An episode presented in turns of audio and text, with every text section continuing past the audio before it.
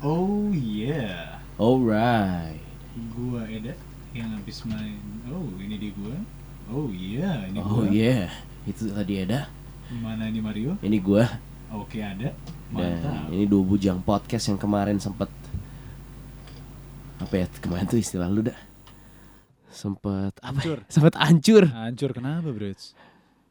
Karena banyak yang dengerin ternyata bro it's. Kacau gue bilang hancur ya cuy. Yongs bray Kirain tiba-tiba hilang, tiba-tiba nggak ada ternyata Damn. banyak yang denger. banyak sempat masuk posisi 60 bro it's. Masa? Yongs bray Attachment Style. Silahkan didengarkan episode 142. but anyway Ya, update dulu dong apa nih? apa yang harus bisa diupdate Oke siap. Gue tuh 2020 ya tidur malam mulu. Aduh, Ya, lu main mulu gue lagi keranjingan main board game cuy. iya gue lihat tuh di instagramnya Nabil Gue baru kali ini ya Bujangers Bridge. Gara-gara board game, gue tuh sampai ke rumah saudara gue. kan lu kemarin gue tanya kan, Iya. gue tuh egois gak sih? Iya. Gue tuh sangat selfish cuy kayak selama ini gue nggak pernah kayak ke rumah saudara gue. anjir Iya, even men. saudara lu Saudara gue nggak pernah gue. Saudara gue nyamperin gue biasanya. Karena mereka Oh. tahu dan gua Mas Inyo sama Noni tiga sekawan itu udah tahu gue kayak gimana. iya Gue kan introvert parah kan. iya iya iya iya Anak rumahan. Ya sebenarnya mau lu egois, mau lu bajingan, mau lu jahat kayak apa pun, ketika orang-orang sekitar lu menerima lu, ya itu udah jadi nggak apa-apa. Iya. Tapi ya gue nggak gue egois cuy. Kayak gue baru nyadar. Gara-gara board game, gue baru nyamperin rumah saudara gue untuk main, bre. Mereka du anaknya udah dua. Mas Inyo sama Mbak Bunga. Karena lu nggak punya lawan main lagi. Karena gue nggak punya lawan main lagi. Lu main lah sama gue lah. Ya ayo. Ini malam ini gue abis ini gue main board game sama Nabil, Heeh. sama Zaki, sama Zaki siapa boy? Zaki, ketua Binus, Fuse. Oh iya. Rain, eh Obet sama Nadi. Ya udahlah, kalau gue istirahat dulu dah. Apa? Kalau gue balik. Iya lo balik lah. iya. Gila Eda main akhirnya. Gue emang main terus ya dulu kan. Cuman gue mainnya tuh ya di rumah, nggak keluar. Berarti lu akhirnya menemukan sebuah media untuk membuat lu berinteraksi dengan orang lain Iya. ma- melalui Not game. online, iya. Melalui game. Iya men. Apa yang lu rasakan? Awkward nggak awalnya? Sama sekali enggak. Justru gue kan dari kecil emang gue sama Manyo main PS sama Noni Iya. main PS. Udah saudara game lah ibaratnya yang dipersatukan sama game main tenis Iya. gitu kan. Sama sekali nggak awkward. Justru gue bisa menjadi diri gue sendiri di board game. Nah ini kan berarti lu akan ketemu orang Eh bukan orang baru juga deh Zaki Iya, lu udah pernah ketemu? Zaki udah udah pernah ketemu. Oh iya berarti udah nggak aneh sih Gue ketemu Zaki itu gara-gara dia nungguin Nabil di rum di depan rumah gue. Oh Jadi dia iya, duduk iya, di iya, depan, iya, terus gue iya. turun kan jam berapa? 11 malam bis gue siaran iya tuh. iya iya. "Eh, lu ngapain boy? Gue aja nggak tahu itu Zaki. Kayak gue nggak tahu ini siapa nih. Tiba-tiba dia nongkrong di depan, gue turun mobil. Eh, lu ngapain di depan? Oh iya kak, Nabil belum datang. Oh, dalam hati gue temenin Nabil nih. Iya Ya udah masuk aja cuy, masuk dan gue nggak tahu itu Zaki atau siapa. ya. Terus ada temennya Arnadi, ya. Ya gitulah. Pokoknya gue cuma ngobrol sama teman-teman Nabil saat ada board game. Tapi aneh ya Maksud gue Lu yang introvert parah akhirnya Lu menemukan media Untuk bersosialisasi Untuk berinteraksi Yang menurut gue terdengar Wah Lu membuka diri untuk menjadi Sedikit ekstrovert Ya enggak sih Sedikit Ya itu kan keluar dari comfort zone lu gitu Gawat cuy. Untuk berinteraksi Iya bener. Sedangkan gua kemarin Heeh. dua hari gak keluar kamar. Mantap. Gimana rasanya? Tuker Menyenangkan kan? rasanya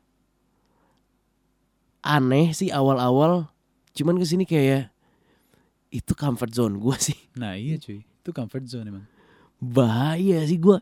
Sekarang jadi males gitu ketemu sama orang. Karena udah ada game, gua main kakarot terus. Enak ya? Seru ya? Lumayan sih, gua ya aneh aja gitu ke lu ketemu orang untuk main game Dan orangnya keluarga gue. gua main game juga tapi sendirian gitu Nah. kayak ketukar gitu loh bro Momen Freaky Friday lagi nih.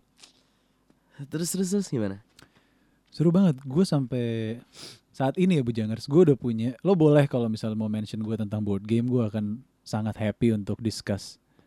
Gue udah punya banyak Dixit. Odyssey, gue beli Dixit Quest 2. Ada Werewolf, ada Betrayal, ada Modern Art yang kemarin gue main tuh seru parah. Terus gue punya tiga board game Indonesia, Cenayang, Jalan-Jalan, dan Laga Jakarta. 8. Yang paling seru yang mana? Kalau buat gue, yang paling seru itu Betrayal. Betrayal at the House on the Hill. Kenapa itu paling seru? Karena gini bro, it's, imagine lo bisa mainin satu board game lo beli misalnya harga Betrayal tuh gue kemarin beli 8,5 setengah gitu ya. Tapi setiap kali lo main, lo punya 50 ending yang berbeda. Wow. Gokil ya? Gokil man. Jadi ini kalau lo main PS nih Bujangers. Lo suka horror dan thriller, lo kayak main Resident Evil, lo masuk ke rumah setan ini, rumah zombie. Dan di situ ada 50 scene yang berbeda setiap lo mainin. Misalnya hari ini gue main sama lo, nanti kita dapat scene zombie. Besok gue main sama Nabil, kita dapat scene Lucifer. Besoknya kita main lagi sama yang tersayang misalnya, lo dapet scene mumi. Seru banget. Lu udah cuy. dapetin scene semuanya? So far gue baru ngulik less than 10. 8 scene kayak gue. Tapi scene pertama gue, gue main di Gancit waktu itu di toko group play. Scene pertama gue adalah Alien. Seru. Uh. Seru cuy. Main nanti ah. Oh parah cuy, Betrayal. Week, weekend ke mana weekend weekend? Week, nah weekend nih, gue udah akhirnya gini, akhirnya gini. Di grup keluarga gue yang selalu penuh dengan janji, eh ayo kita liburan, apa liburan, nih tanggal segini segitu. Akhirnya jadi aktif nih grup keluarga Pawa ketiga nih generasi tiga, gara-gara apa? Board, Board game, game. cuy. Weekend ini, ayo board game night. Sinyo kan mau S3 nih sebelum dia berangkat ke Australia, Heeh. mau puas-puasin dulu. Iya iya iya. iya. Jadi weekend ini kalau kayaknya sih ngerayain ulang tahun nyokap gua, habis itu gua mau nginep di sana. Oke. Kayak putih juga kan semuanya. Iya iya iya benar benar benar. Ya udah, jadi main board game terus cuy. Dan keluarga gua tuh juga menyambut kayak ya memang semua gamer. Jadi sisinya tiap hari ngasih gua link board game nih seru nih. Nih seru nih. Sampai ada satu game yang dia pengen main, game Indonesia, Sirkus Politikus. Anjir. Jadi lo kayak jadi tokoh politik. Di situ kayak kalau gue baca reviewnya ada Prabowo, ada Donald Trump, ada Jokowi. anjing seru. Seru men, sirkus politikus. Seru seru seru seru seru seru. Pokoknya board game tuh buat gue magis karena eh, bisa menyatukan gua dan manusia dan ngobrol cuy. Iya iya. Itu iya. yang seru tuh. quality time. Quality time at its finest. Ya tapi Main berdua doang bisa gak sih? so far dari semua game yang gue sebutin nggak ada yang two players. Tapi gua akan beli yang two Oh. players, yang compatible buat two player. Seru nggak kira-kira kalau main berdua? Kalau buat gue sih akan seru ya. Kalau buat gue, misalnya gue udah ngebayangin nih, gue nge gue akan beli misalnya board game ada namanya Eldritch Horror Hmm. atau Pandemic itu compatible main berdua. Hmm. Pandemic itu tentang penyebaran virus.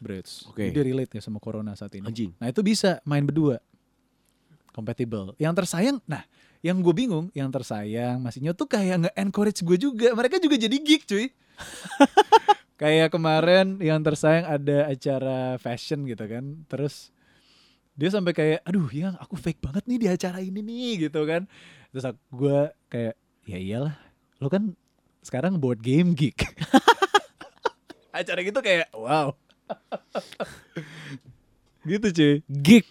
Geek man. Tapi kenapa ya board game itu identik dengan seseorang yang geek? Coba gue jadi pengen tahu geek itu apa sebenarnya. Kalau buat gue kayak karena ini game ngulik yang di mana lo harus baca rulebooknya. Hmm.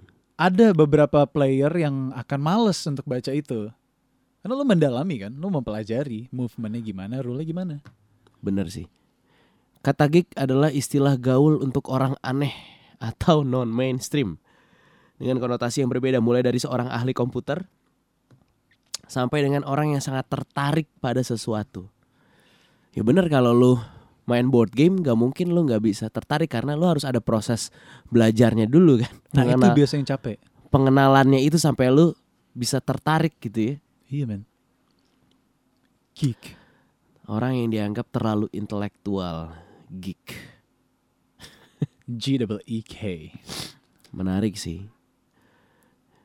Lu sih kayaknya juga bakal demen sih, Brits. Karena quality time, cuy. So far sih gue belum pernah main board game. Ngeri, ngeri. Addicted, addictive ya.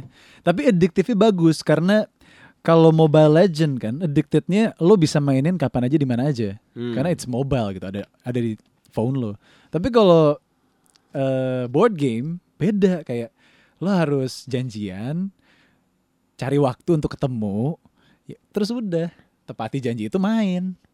Satu jam, dua jam, kadang satu jam kayak kemarin main Modern Art dari jam setengah sembilan, gue, Nabil, Manyo, Mbak Bunga sama yang tersayang baru kelar jam setengah dua. Karena abis main nih, Nabil nih. Jadi ketahuan nih siapa yang uh, kompetitif kan. Iya. Nabil tuh tipe yang pas main Modern Art, jadi itu game kayak Monopoly, tapi artsy. Lo kurator museum ceritanya. Oke. Mainnya pakai duit. Nabil tuh dia kayak udah yakin banget karena dia udah ngitung. Untuk menang adalah lo harus punya duit paling banyak. Dia udah ngitung duit gue paling banyak nih. Ternyata dia juara terakhir. Nah alhasil si Manyo juga yang kompetitif kan. Lo mau main sekali lagi penasaran lo. Ayo main lagi gitu. Jadinya terus cuy. Seru Satu, banget. satu game rata-rata berapa jam? Satu game. Kalau lo baru beli nih dan lo mempelajari itu bisa 2 sampai 3 jaman. Karena untuk mempelajari biasanya butuh satu jam. Oh, baca. Baca, main sekali satu putar satu jam misalnya. Baru ngerti mau main lagi tiga jam. Gitu. Uh. Nah, itu bisa dibantu dengan tutorial YouTube banyak banget ternyata sekarang. Lo nonton tabletop kalau emang interest sama ball game itu bagus banget. Nah, kalau kayak kemarin gue gua Nabil yang tersayang udah main. Iya. Jadi gue tinggal ngejelasin ke Manyo sama Mbak Bunga. Nah, itu ya setengah sembilan jam satu cuy. Berapa Gila. jam tuh?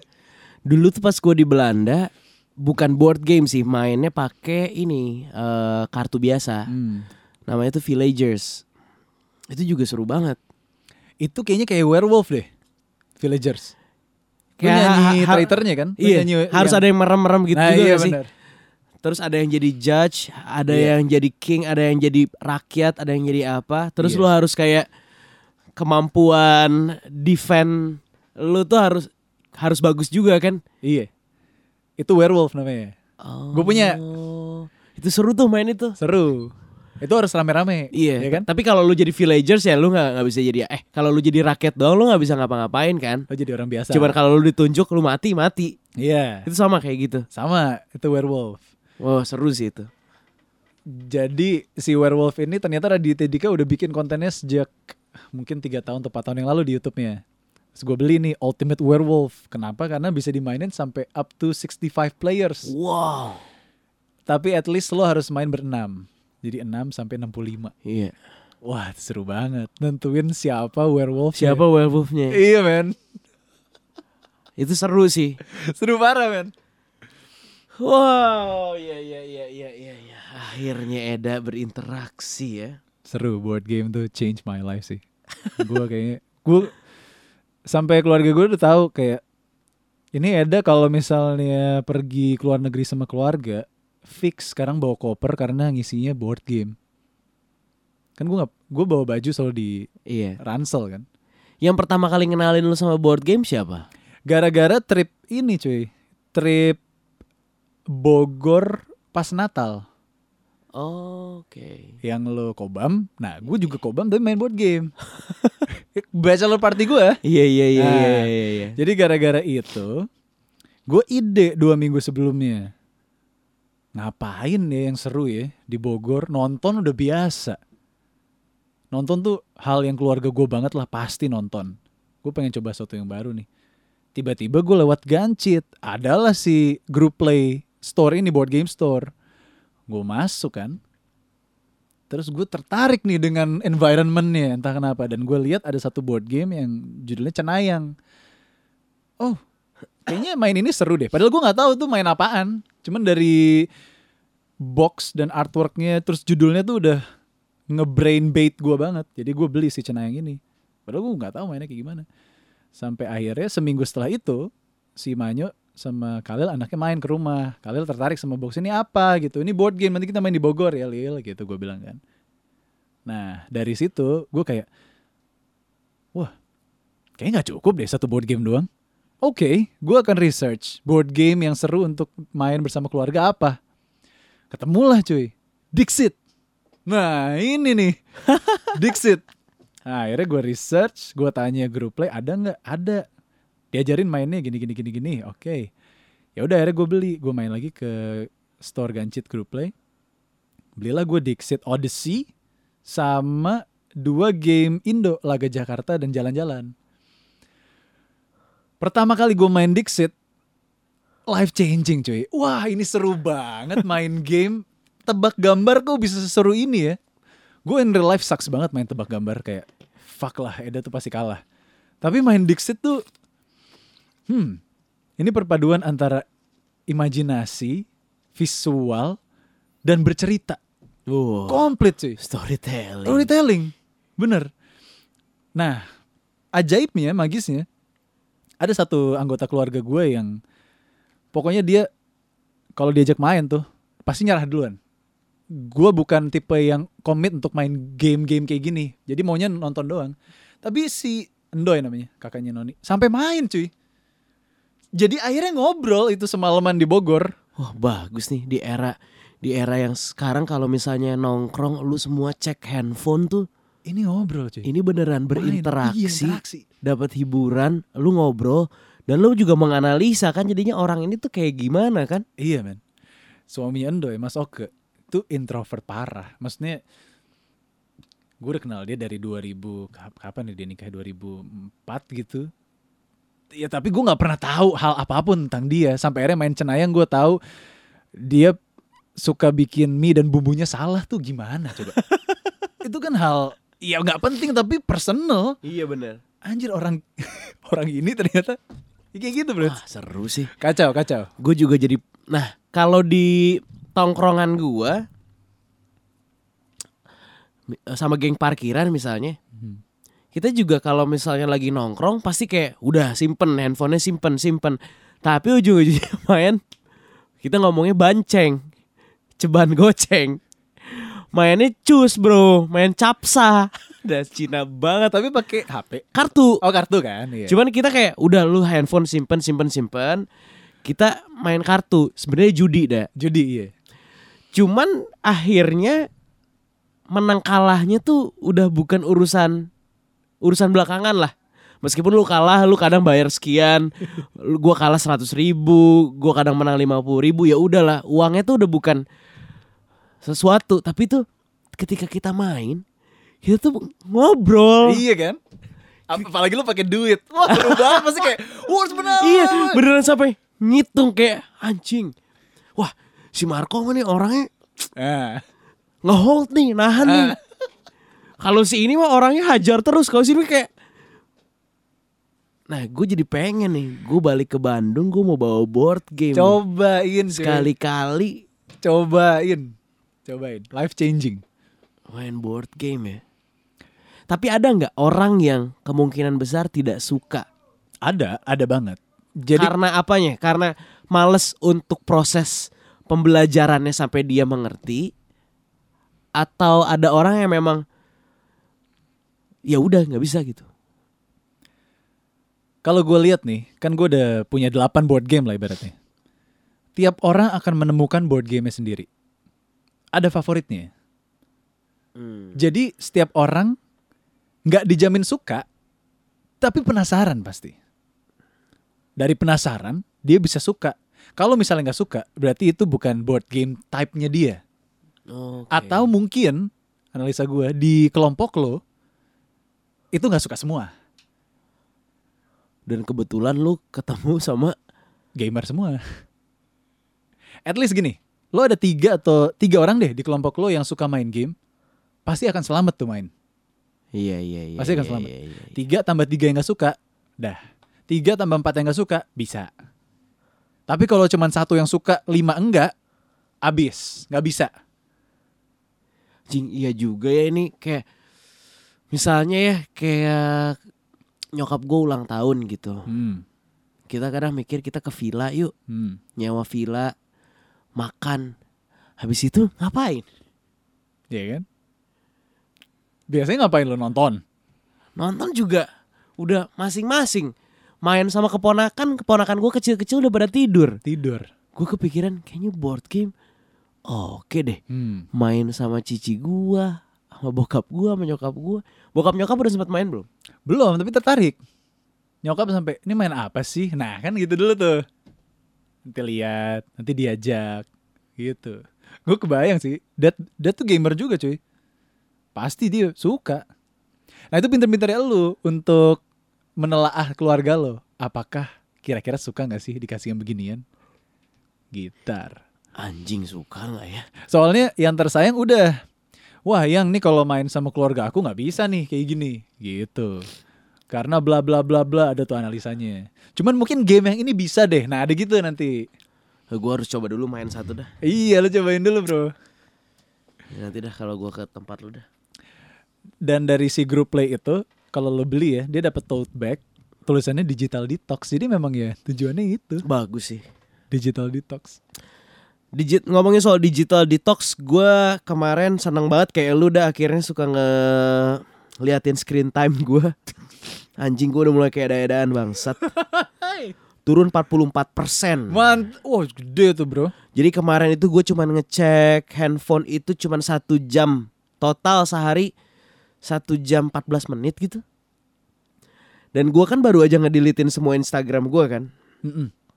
Jadi item Jadi dan semua termasuk postingan-postingan gua Iya dan gue ngerasa nggak ada keharusan untuk nge-share hidup gua cuy. Iya kan Gue cuman menjadi pemerhati.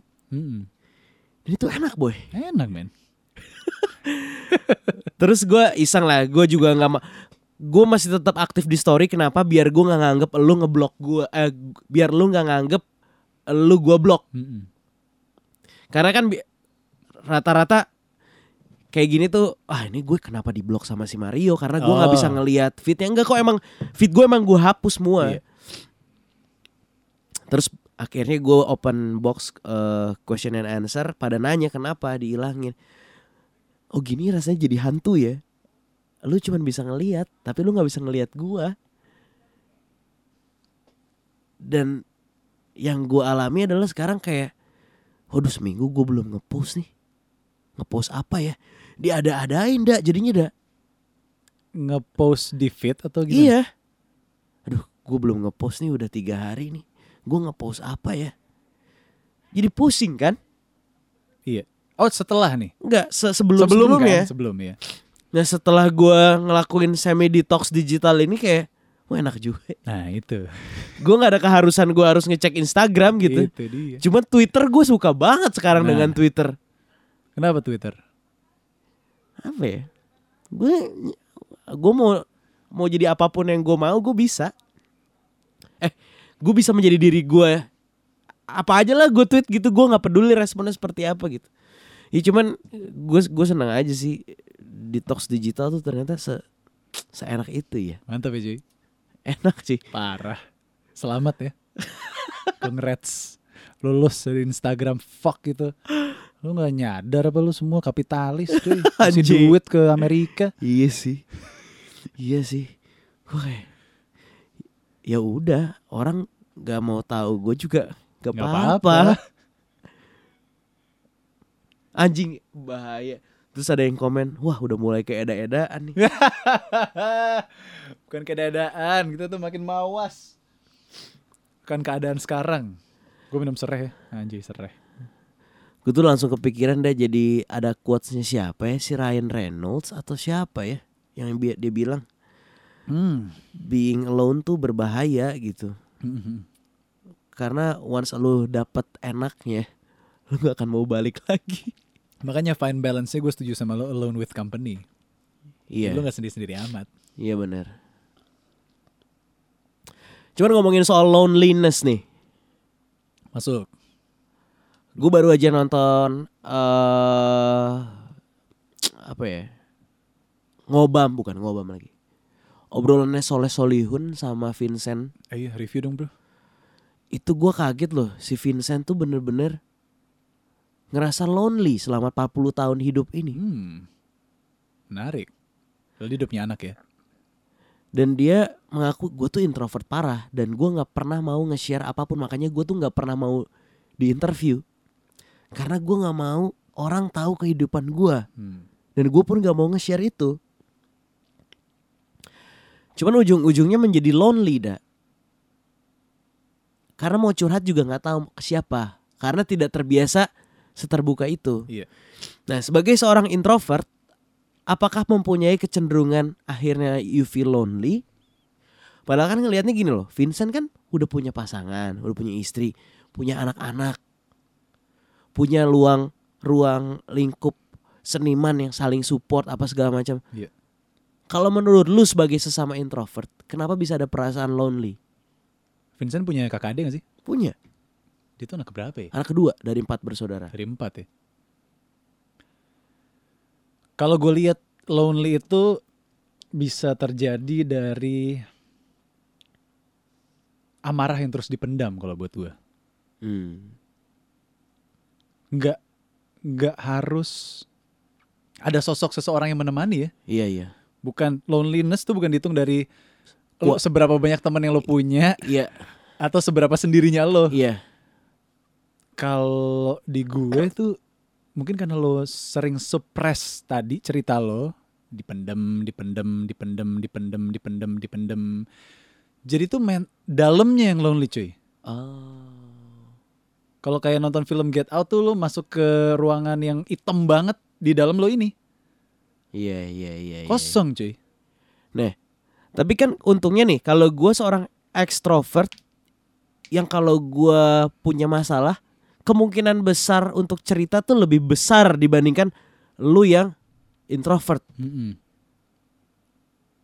Nah, gimana tuh dak?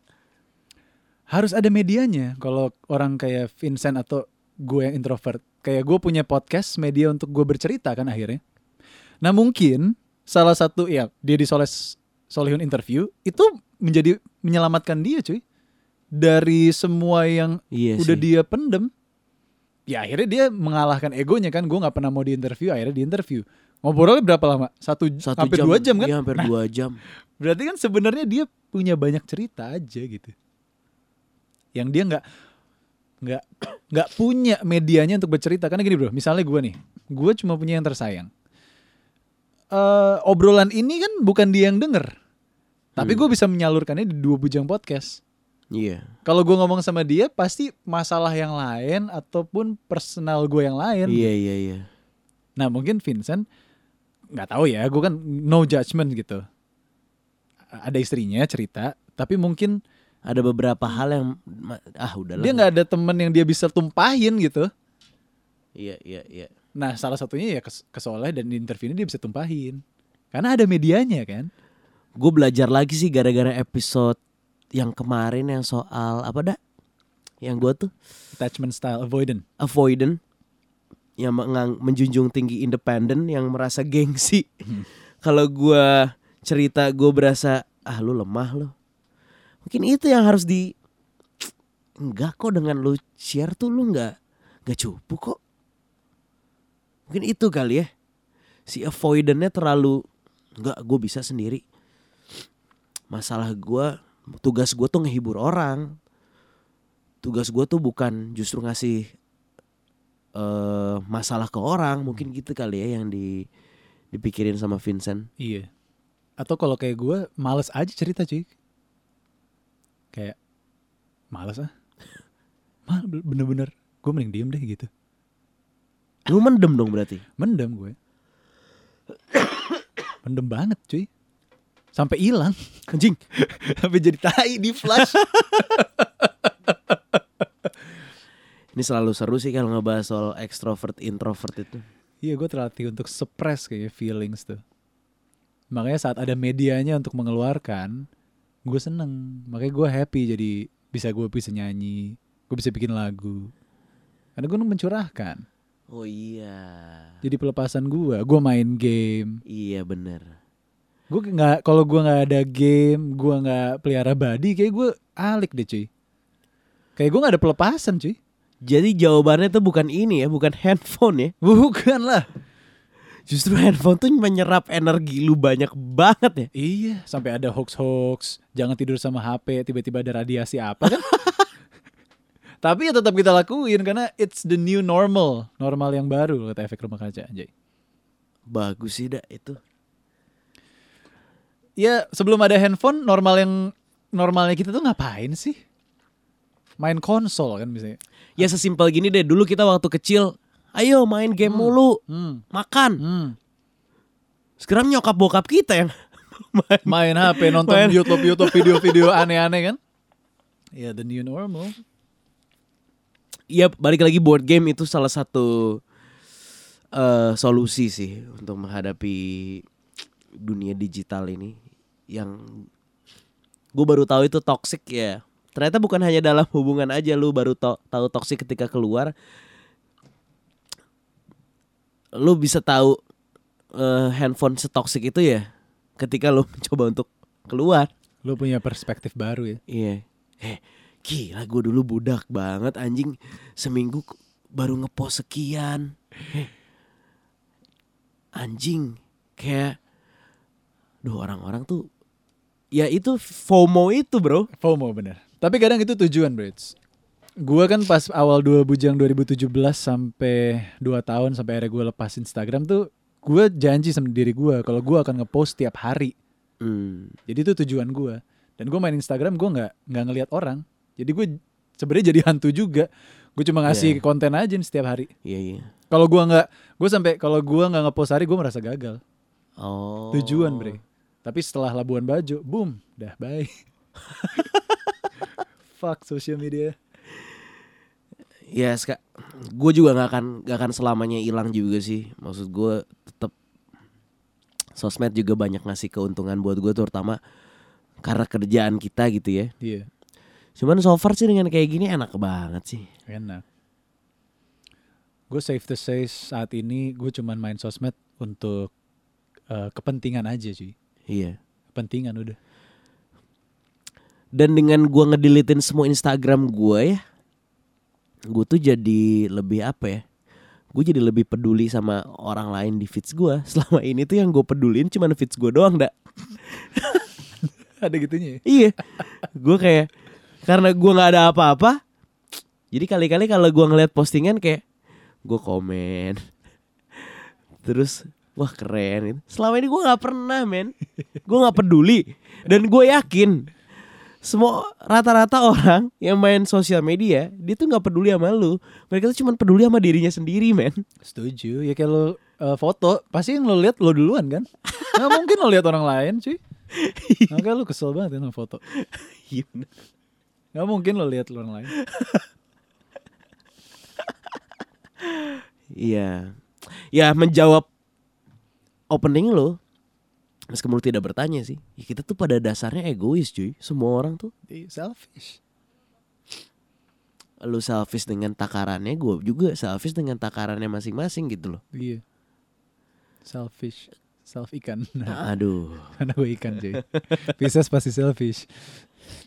Egois ya. Kayaknya itu udah masuk ke sistem bertahan hidup manusia deh. Kalau misalnya kita nggak egois kita bakal mati men. Dan itu ada di DNA kita cuy. Siapa kuat dia hidup. Iya kan. Iya, rule of survival. Meskipun sekarang kita tidak harus seegois itu seperti zaman purba misalnya. Cuman itu DNA-nya pasti akan ada di kita cuy. Genetik. Iya Pasti ya. Kalau enggak kita mati, Bro. Iya men. Ya lu nggak egois dah ya. Lu nggak makan. Ya lu mati. Iya kan? Pasti ada. Nah, Cuma- cu- Cuman kar- karena kita hidup sosial, nah ada takaran-takarannya. takarannya. Dan kan setiap orang akan menemukan fine balancingnya sendiri kan. Kayak lo jadi vegan 50-50 gitu oh kan. iya benar. Ada yang puasa. Update update sedikit soal vegan gua. Gue per gue baru cek lagi. Heeh. Set gue mulai vegan tuh kan awal Januari tuh. Oh iya, ini piti ya masalah itu. Iya, gue udah sebulan vegan. Mm-mm. Berat gue turun, tapi masa otot gue juga turun. Itu bahaya nggak? Iya lumayan. Hmm. Karena gue tidak mendapatkan cukup protein. Wow. Jadi akhirnya ya nggak jangan berlebihan sih. Iya. Lu boleh vegan, tapi lu harus make sure jumlah protein yang lu protein nabati yang lu makan itu jangan kekurangan gitu. Sedangkan gue untuk anak kos vegannya vegan asal bro, sayur doang apa segala macem. Akhirnya kan asupan protein gue kurang. Jadi gue selama ini gue nge-gym dah, muscle gue turun satu kilo, Hmm. muscle mass gue yang turun masa ototnya. Wow. Jadi gue nge-gym buat apa? Padahal lu mestinya maunya nambah gitu. kan. Iya. Akhirnya disaja sama PT gua gimana kalau misalnya lo tetap makan daging tapi eat clean. Ya udah deh. Ya ya benar tetap 50-50 Eh, sih. iya, 50-50. Nggak fine terlalu- balance. nggak terlalu over, nggak terlalu nggak terlalu apa. Meskipun gue tetap salut buat yang bener-bener 100% vegan. Itu gila sih Dia udah tahu ya takarannya berarti ya. takarannya. Sing sedih banget gue nge-gym. Buat apa? Buat apa ini? malah ototnya berkurang? Ya itu alasannya gue nggak dapet asupan protein yang banyak. Nice. Eh. Emang harus secukupnya ya. Damn, India betul. Ya balance bro. Jadi kepikiran kan. Lu lu apa lagi anjing? lu kepikiran apa? Tapi lu bentar lagi merit, kayaknya semakin zen zen aja dah. eh ya mungkin karena kalau wave audio nih gue tuh nggak nggak melewati batas sampai retak cuk gitu cuy. Oh. Hidup gue tuh stabil aja. Jadi orang ngelihat gue tuh kayak fine fine aja cuy. Padahal gue juga nggak tahu gue tuh struggle-nya di mana kadang. Ya, tapi gue struggling kayak gue kepikiran eh, semenjak gancet udah nggak ada fe, gue tuh jadi males makan cuy. Malas makan malam. Gue malam cuma minum-minum gini doang. Terus gue jadi kepikiran lu, waduh, something wrong juga nih pasti di badan gue. gue sampai males makan cuy. Anjing. Minum aja jus, jus, jus, jus, jus. Sarapan pagi bubur. Tapi malam ya udah. Itu efek grogi atau enggak ya? Gak tahu bro. Jadi kayak gue, gue kan nggak biasa untuk tahu gue tuh kenapa gitu. Menurut gue tuh kayak lebih bahaya sih. Karena lu nggak tahu lu mau cerita apa kan? Lu mau depres, lu mau stres, lu mau apa juga, lu nggak tahu lu kenapa. Gimana tuh cuy? Cing, ya udah tuh serem banget ya. Lu tuh bener-bener Kayak kemarin kayak gue dapet DM, "Bang, gue setuju tuh. Lu harus dapet pasangan kayak Eda." Tapi pertanyaannya gini, Bro Yots. Eda itu kan dikit banget nih popula- populasinya di dunia. lu gimana cara nemunya? Loh, lu yang bingung. Tapi emang unik banget ya. Lu bukannya sering melakukan internal communication ya dengan diri lu ya? Ternyata enggak ya. Gue pikir tuh orang introvert adalah orang yang baik secara internal communication, man. Hmm. Ternyata tidak. Enggak juga cuy. Enggak juga. Lu terlalu mengabaikan kali ya. Mungkin, mungkin kayak, ya udahlah, ya udahlah. Ya udahlah, Eda ya udahlah. Dan Mario yang gak enakan kayak what the fuck. Iya tapi rese sih ini, ini rese banget sih. Gue gue nggak mau makan nih, pasti ada alasannya sih. Lu nggak sakit kan? Enggak, gue gak sakit. Masa gue cuman sedih gara-gara V24? Iya lumayan, gue tuh kayak anjing masa sih gara-gara itu. Langsung hilang arah anjing. Atau lu tuh takut mencoba sesuatu yang baru bro Eds? Kalau gue takut, gue ngapain gue main board game cuy? Iya juga ya. Susah kan lu? Nganalisa diri sendiri yang... Gue nih, gue mau curhat. Gue mau curhat apa gitu?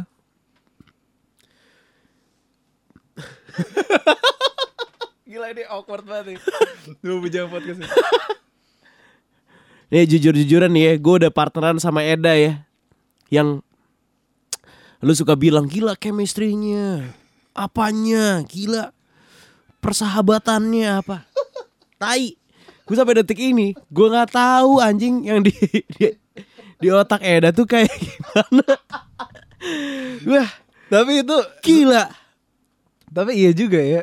Kenapa pas kita ngobrol tuh connect ya? Gak tahu. Ini sama nih kayak Soleh Solihun ngobrol sama Vincent Ya. di interviewnya. Mm. Kayak selama ini tuh gue tahu eh Desta nggak suka diomongin apa karena Desta ngomong. Kalau bercanda ya yang kayak tadi nggak usah diomongin. Oke, gue tahu nih Desta batasannya apa. Hmm. Tapi tuh Desta nggak pernah tahu batasan gue karena gue nggak pernah ngomong. Jadi Desta selama ini ngeraba-raba gue aja. Makanya gue sayang banget sama Desta. Dia, dia mengerti gue tanpa gue harus bilang. Wow, wow, wow, wow. Gila gak tuh? Gue kayak tidur sama Vincent dan Soleh Solihun. Mas S. Yo, kalau di komen-komen YouTube tuh kan. Iya Mas S, ini cuma Tonight Lovers yang tahu nih. Kayak Easter egg mereka loh. Anjing udah punya dunia sendiri nih si MTV Bujang nih. Gila men. Mas S. Terus kayak terus sama sama banget kayak itu waktu eh MTV Bujang ngomong gini itu idenya siapa? Desta. Terus kayak gini, Desta. Semua Desta. Orang sampai Pretty Boys. Desta. Gue mah ngikut aja. Anjing. Anu, Anu, Anugerah. Karakternya Vincent di Pretty Boys. Sama nih. Bangsat. Eda, Eda banget anjing. Vincent anjing. Gue kayak harus main bass deh anjay.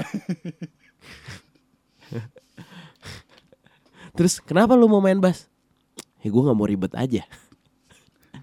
Cuman empat senar. Oh, si Vincent itu Iya. gitu. Wow. Gila. Sama banget alasannya anjing kayak Eda.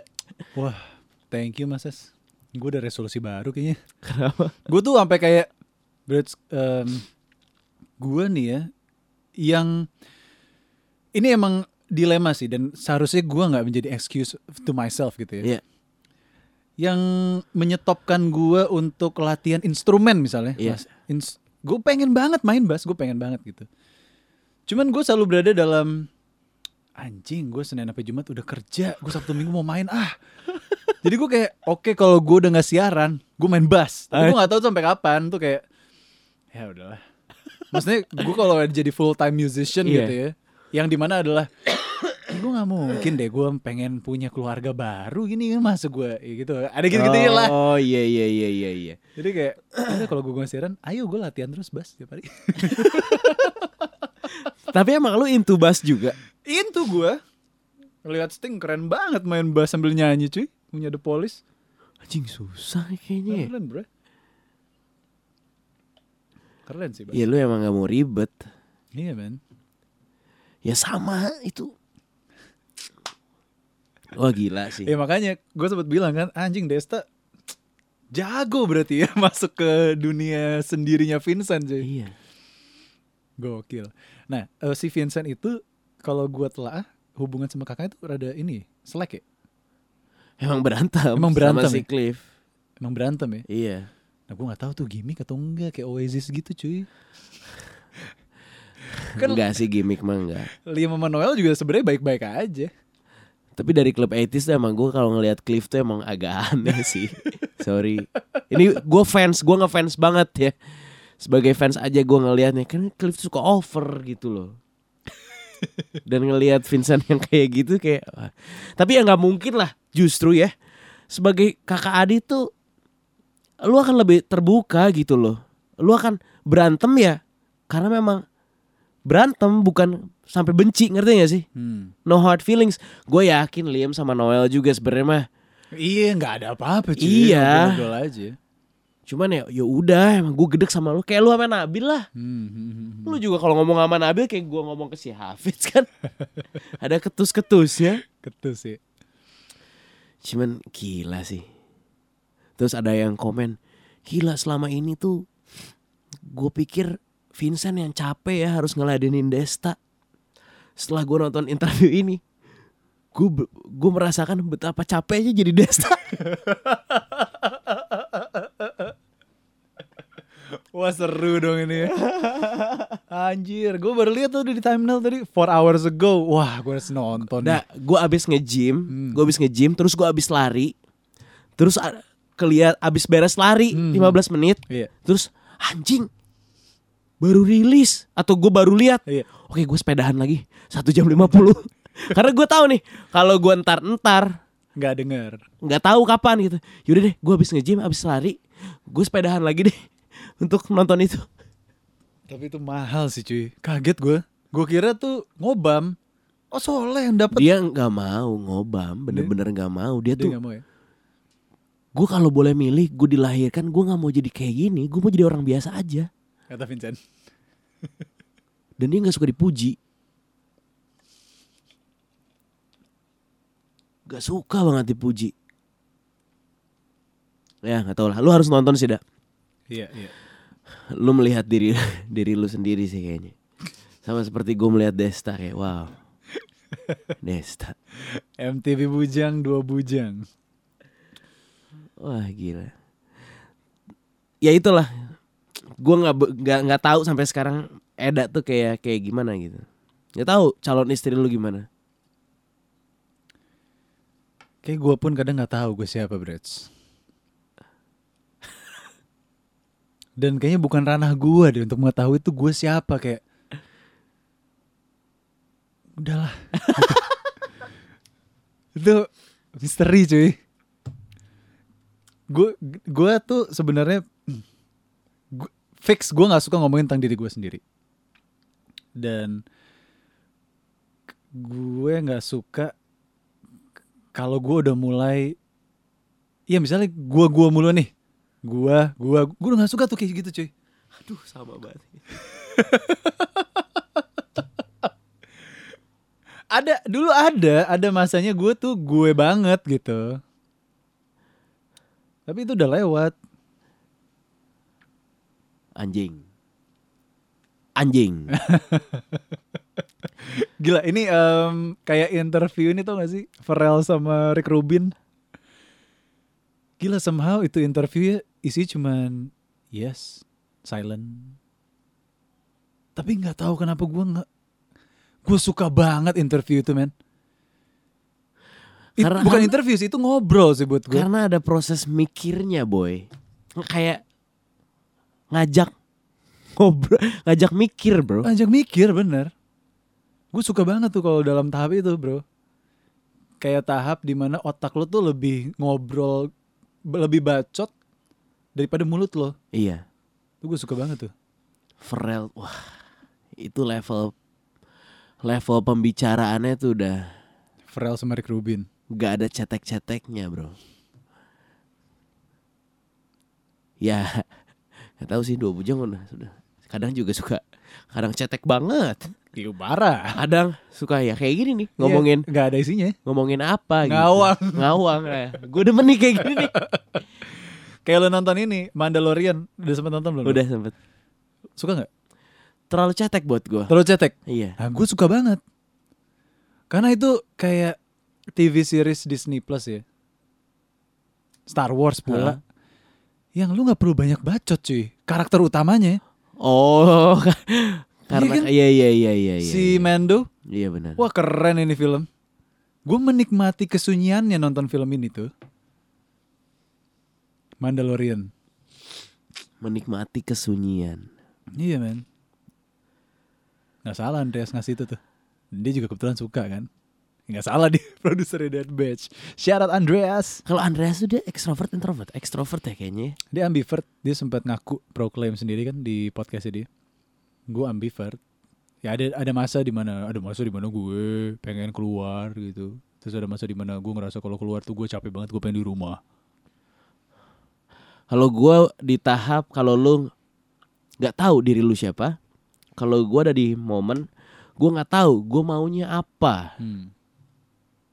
Saat ini nih saat ini. anjay berarti summertime fling kena ya what you want what you need in life Nah, nggak tahu. Gue menganggap hidup ini kayak sebuah fase yang harus dilalui aja gitu. Kalau lu kebanyakan mau, Kan gue BM banget kan. Hmm. Lu tau. Tahu itu. Kalau lu banyak mau, ujung-ujungnya lu banyak kecewa nih. Ya udah deh. Gua lakuin aja deh. Iya. Nggak tahu itu bagus atau enggak. Dua bujang sih bagus sih so far. Meskipun tidak pernah di top 50, iya bener. tapi gue juga nggak peduli.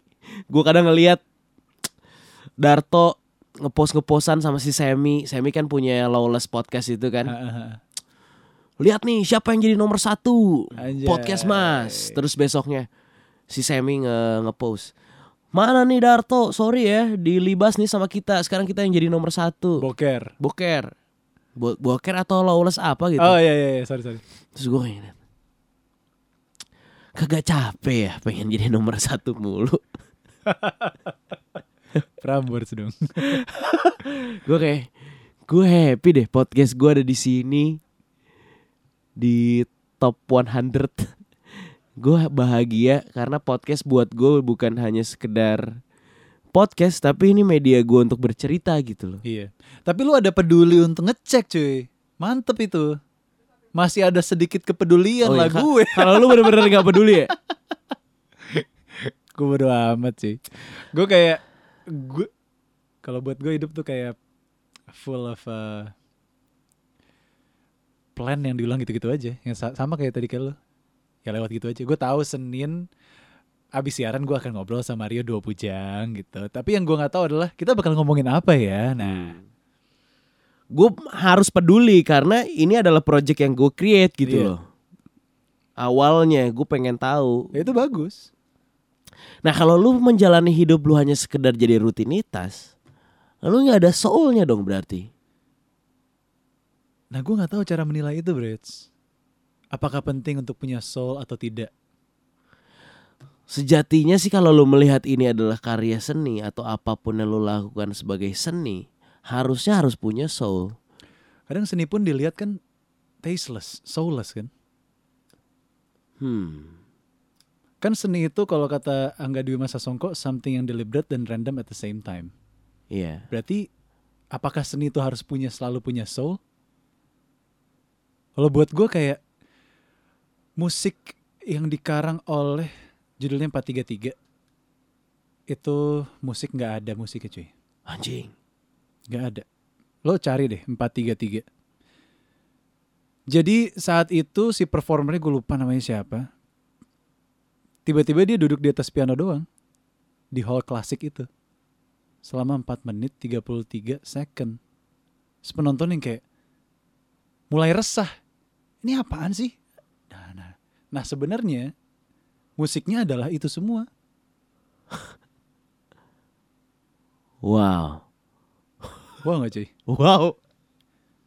Terus dia kayak, loh musiknya lu semua nih. Ngomong-ngomong, di luar ada bunyi apa nggak tahu, ayam berkokok kayak apa. Tiba-tiba ada angin atau bunyi kayu yang tiba-tiba dia injek di piano atau apa. Itu soulnya di mana?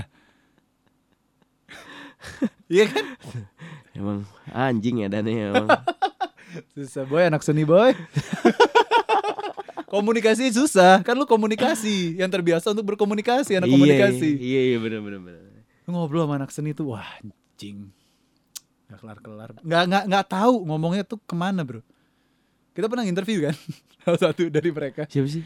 itu the eh, apa namanya Eh, Man in Black. Hah? diganti J depannya. Anjay. Oh. Kayak gitu bro. Ya gue nggak tahu sih, cuman susah kan lu interview mereka kan? Susah kan? Antara memang seni banget atau nggak bisa bertutur cuy. Nggak bisa dijelasin. Makanya gue salut sama orang-orang kayak Taylor Swift. Karena dia bisa speak up tentang lagu ini apa dengan sangat bagus Nah itulah yang menjadikan dia Taylor Swift kan. iya Percuma maksud gua lu berkarya tapi ya udah gitu, ya udah, ya udah iya ya udah. ya tapi ada yang make it juga kayak Vincent Makanya dia jadi basis Teenage Death Star tuh gue pernah cerita sama lo kan. Iya. Anjing nih bikin lirik cuman asal Inggris aja ya udah main aja. Nyawanya di situ. Iya iya iya. Apakah lagu itu lirikly ada nyawanya? Nggak tahu kan. Tapi orang bisa, wow. Iya iya iya iya iya. Aduh, Eda, Eda. Tapi lu melihat diri lu seniman gak? Enggak kok. Gue bukan seniman cuy. Jadi lu apa dong? Gue saat ini podcaster yang lagi ngobrol. Gue, I cannot define myself bro. Kayak gue tuh apa? Gue cuman milik yang di yang nggak tahu siapa yang nyiptain gue. Anjing. Dan gue nggak tahu Bangsat ada dark banget nih episode ini. kok dark sih cuy. gue emang begini. Tai. Anjing. Ada momen di mana gue tuh malah benci kalau orang tuh udah tahu siapa gue. Kayak, dia tuh penyiar galau. Akhirnya gue gak jadi penyiar galau lagi. Oh, Oke. Ada tuh penyiar Prambors. Ya, masa itu doang sih. Vokalis Dead Bachelors. Oke, itu gue. Ya, itu gue bener. Iya benar. Siapa lagi? Iya benar. Tapi ya, ya ada momennya gitu, bro. Gue kesel dicap begitu. Ya, mudah-mudahan gak kesel lah dicap vokalis Dead Bachelors. Amin lah. Anjing kalau bosen bangsat. Personnya cuma dua nih. Ya itu dia. Gak ada lagi. ya inilah podcast dua bujang gak ada isinya ya memang. ASMR gitu. Ini karya seni kita anjing. Tapi keren ya, Dua Bujang nih masuk tahun ke tiga berarti. Tetap konsisten itu yang gue suka sih yang, yang bikin gue amazed. Wow. Tiap Uh. Rabu cuy, walaupun tiba-tiba. Nah gini-gini nih Gue udah tua deh kayak Brits Ngeliat anak-anak ngerokok di ruang tengah tuh Gue sampai kesel kayak hmm. ya udahlah Prambors Bukan XX1 banget gitu pada tempatnya anjay anjing. Gimana tadi? Gue lupa. Iya gue juga lupa cuy Aduh tai. Dua Bujang Oh iya. Konsisten. Oh iya Walaupun ada episode yang Tiba-tiba gue rilis Mario Woi jangan rilis ini kali Kayak gila lu. Kalau gue di penjara anjing. Gue baru mikir tuh kemarin pas lari. Oh iya ya, episode 102 ya.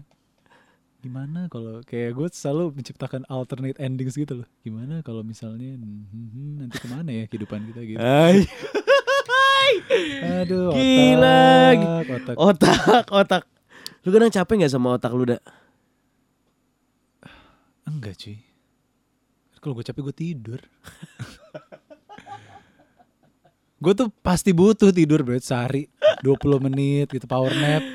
Belajar dari Steve Aoki cuy. Anjing ya bener-bener orang lempeng deh Eda. Aduh, jadi Capek ya, capek ngobrol sama gue. Kalau gue capek nggak akan ada sampai episode ini boy. iya sih bener, 143. Gak ada ini nggak tahu topiknya apa nih nggak tahu nih sebenarnya nih. Hmm. Iya tuh setuju gue, Iya kan? setuju. Dan gue nggak tahu lu dapat apa dari sini. Iya. Kan biasanya kalau kemarin ada tersayang tuh ngebahas soal Iya. buku. Iya. Ada gitu momennya. Tapi lu aneh nggak kalau misalnya tiba-tiba tiba-tiba gue bilang, "Ba, so far ini obrolan yang sangat menarik buat gue. Aneh kan? Iya. Anjing, lihat ketawanya tuh kayak tai. Gimana tuh cuy? Kenapa? Ya. Gue tahu tuh males tuh ngejelasin pasti. Gue udah tahu cuman penasarannya satu menit lagi. Seru aja kalau ngeliat wave-nya tuh banyak kebanyakan sunyinya cuy. Tai. Ini ngomong dia, ngomong dia. Wow. Menarik obrolannya karena wave-nya. Iya men. Thank you udah ngejelasin ya apa yang di otak gue. Terus kalau udah awkward ketawa. Bangsat. Aduh, Eda, Eda. Itu apa sih?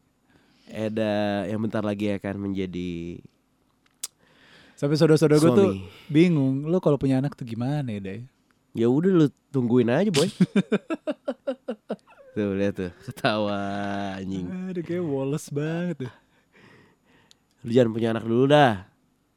Iya. Tiba-tiba empat anjing. Kalau rezeki masa ditolak tuh ya. Asik. Ya menuju ada buang dalam eh satu bulan lagi kaulah muda. Eh bujangers, fuck. Terakhir salah anjing padahal. Yaudah lah. Fuck you man.